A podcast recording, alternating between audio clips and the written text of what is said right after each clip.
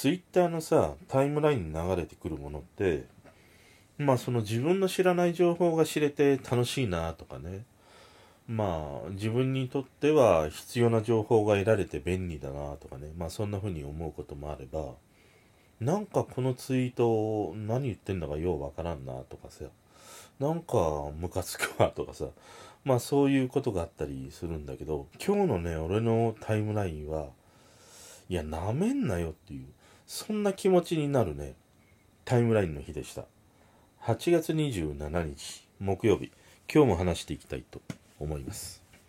こんばんは。今日はツイッターの話をしたいんだけど、あのまあツイッター俺はふたつ使い分けていて、まあひとつはこの音声配信を、でもうひとつはもう昔から使っているねアカウントがあって、でそのもうひとつ昔から使っているアカウントはいろんな人フォローしてるから、まあ仕事をしていてもさそのタイムラインをずっとこう表示してるんだよね。でまあいろんなそのね経済のね話題もあれば、なんかその対局にあるようなさ、なんか な, なんだろうな漫画の話とか、まあ映画の話とかさ、まあそういうものもねいろいろ雑多に流れてくるんだよ。でそれはそれでいいなと思ってて、なんかそのツイッターってやっぱりその情報を発信する人をやっぱり選べるっていうところがすごくいいなっていうふうに思うんだよね。例えば自分が黒っていうね考え方で、その黒っていう人だけをフォローしていればタイムライン上にはさ同じような考えを持つ黒っていうふうにね考える人の、まあ、ツイートがバーって流れるわけじゃん。だそういうその情報を取捨選択する上では便利だなとは思うんだけど、ただあまりにもその黒のね情報だけっていうものに寄ってしまうと、なんかバランスを欠いてしまうなっていうこともあるから、俺はいろんな黄色や緑やね赤やっていういろんなその色の人のそのものをねフォローさせてもらっていて、結果それがその情報のバランスを取るっていうためにはねいいなっていうふうに思うんだよ。だからまあ本当にもう雑多にねいろんな情報がタイムライン上に流れてきたりはするんだけど、今日ねあのたまたま同じタイミングでそのリツイートされたものがさごろっけんぐらいねだっとこうまとまって一気に流れたんだよ。でそれを見た時にいやちょっとなめんなよという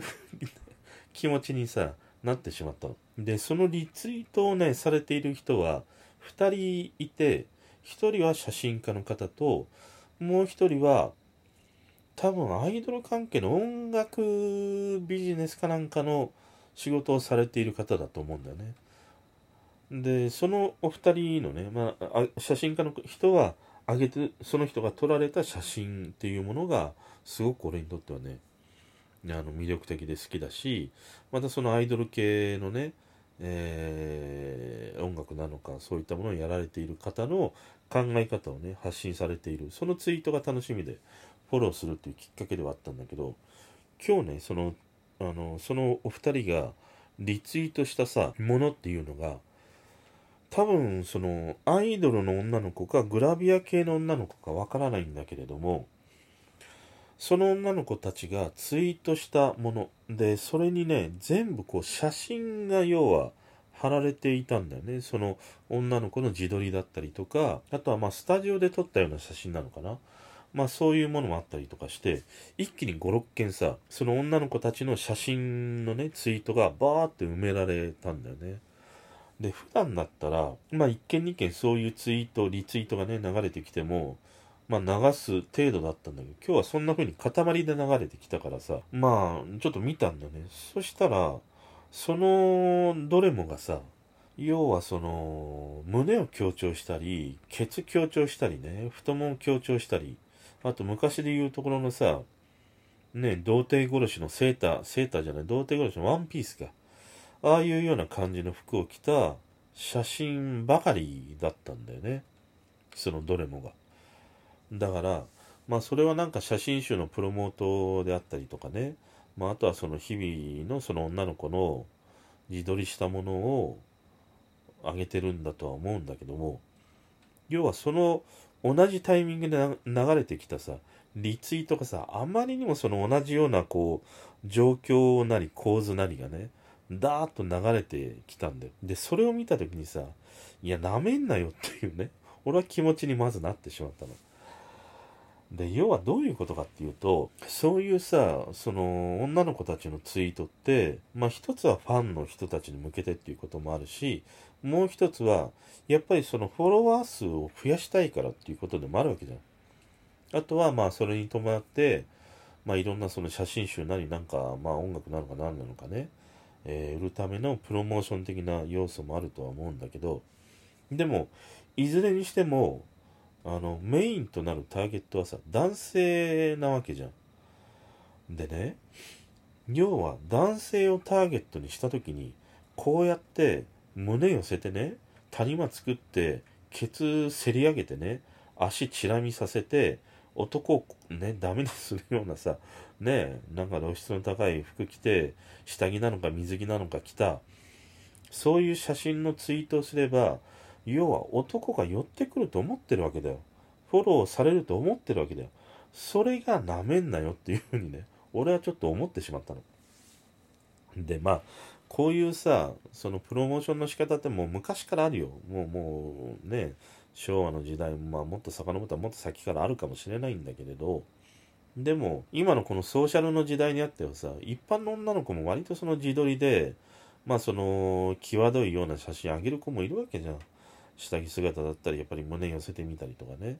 でそういうものって全ては、そういう写真をあげれば男が喜ぶと思ってんだよ。で喜んだ結果フォローしてくれる、なんか物を買ってくれる、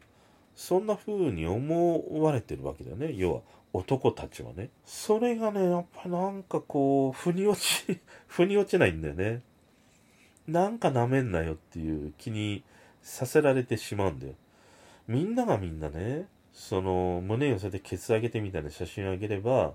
フォローするって思ってし 思, 思われていたのだとしたら、そんなことはやっぱりないしさ、まあ言ったらあんなんで喜ぶのはさ、厨房ぐらいしかないよ、中学生ぐらいだよ。俺がさ、今ね、中学生だったらもうね、音速じゃないな、光の速さでフォローする。そういう写真をね、上げてる女の子たちを毎日フォローする、検索して、でリスト化して、だって毎日さ、ただでおっぱい見れて、ケツ見れてさ、何見れてっていうわけでしょ。だから中学生ぐらいの男の子にとってはもう最高のおかずがそこに揃ってたりはするんだよ。だからまあ分からないでもないんだよ。たださ、発信する側は明らかにね、そういうその男の差がを利用してそういう情報を発信してるわけだよ。でまんまと男の子たちは、要はあのね、真夜中にさ、木にさ蜂蜜なりとかね塗られて、カブトムシやクワガタに寄ってきてさ、朝取られちゃうわけじゃん。もうあれと全く一緒だよ。そういう写真のね蜜に吸い寄せられて、カブトムシのようなさ男の子やね、あのクワガタのようなさ男の子たちが吸い寄せられていくんだよ、その蜜に。だからそのね、なんか策略にまんまと乗ってしまう、その構図がうーんって思うんだよ。まあの一番思うのは悔しいの、単純に悔しいの。なんかそんな戦略にまんまと乗ってしまう、この男のね性欲の差がみたいなものが悔しいんだよ、要は。で俺そもそもさ、あの女の人にかなわないと思ってるからね。だからそういうこともあるから、余計にさ、そういうこうね、いろんな胸だ足だケツだみたいなことを強調された時に、そこになんかこう吸い寄せられてしまうその男の差っていうものはね、なんか抗えないなっていうことを思うんだね。ただまあこれはある程度今ね、俺のこういう年になってくると、そういうふうにむしろさ、そういうものを売りにしている人を見ると、いやなんかつまらねえ女だなぐらいにしか思わないんだけれど、でもやっぱ中学生ぐらいはさ、もうめちゃくちゃにやっぱりそこにね吸い寄せられてしまうからね。だからさ、あのー、まあそういうこう戦略にまんまと乗ってしまうこの男のね差があって、どうしたらいいんだろうね、本当に。まあしょう、しょうがないものだし、誰しもがね、まあ、通る道ではあるんだけど、なんかそれをすごくこう使うね、そういうそういう女がね許せねえなって思うんだよ俺は。今日の俺はそう思うんだよね。ただこれね、まあ今日はたまたまそういうのがさ立て続けにね続いたから、まあそんな風になめんなよと思ったけど、これがいっけんとかねにけんとかポツポツと流れてきたらあのね見てしまいます。もうなんなら拡大して見てしまいます。これが男の差がですねえ、まあ、今日はねそんなタイムラインでなめんなよって思った話でした。それでは。